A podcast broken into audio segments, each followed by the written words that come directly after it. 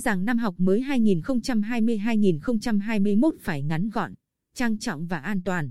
Ngày năm tháng chín, năm học mới hai nghìn không trăm hai mươi hai nghìn không trăm hai mươi mốt chính thức bắt đầu. Trong bối cảnh dịch covid mười chín, ngành giáo dục và đào tạo và các địa phương đang tích cực chuẩn bị cho năm học mới, mà trước hết là tổ chức lễ khai giảng an toàn phòng dịch, nhưng không kém phần trang trọng ý nghĩa. Ủy ban Nhân dân tỉnh chỉ đạo Chủ tịch Ủy ban Nhân dân các huyện, thị xã, thành phố căn cứ tình hình thực tế của các trường, hướng dẫn tổ chức lễ khai giảng năm học mới đảm bảo trang trọng, ngắn gọn,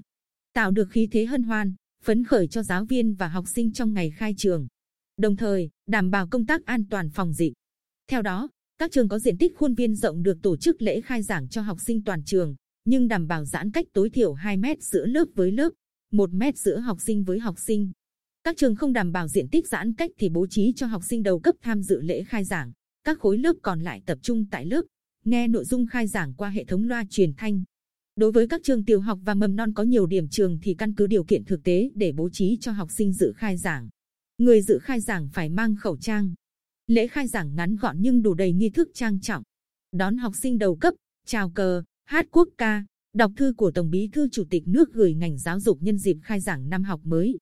Đọc diễn văn khai giảng, đánh trống khai giảng. Tại cuộc họp Ủy ban Nhân dân tỉnh tổ chức mới đây rà soát công tác chuẩn bị cho năm học mới, Phó Chủ tịch Ủy ban Nhân dân tỉnh Nguyễn Tuấn Thanh yêu cầu ngành giáo dục và đào tạo, các địa phương, trường học thực hiện đầy đủ, nghiêm túc các chỉ đạo về phòng, chống dịch bệnh covid mười chín.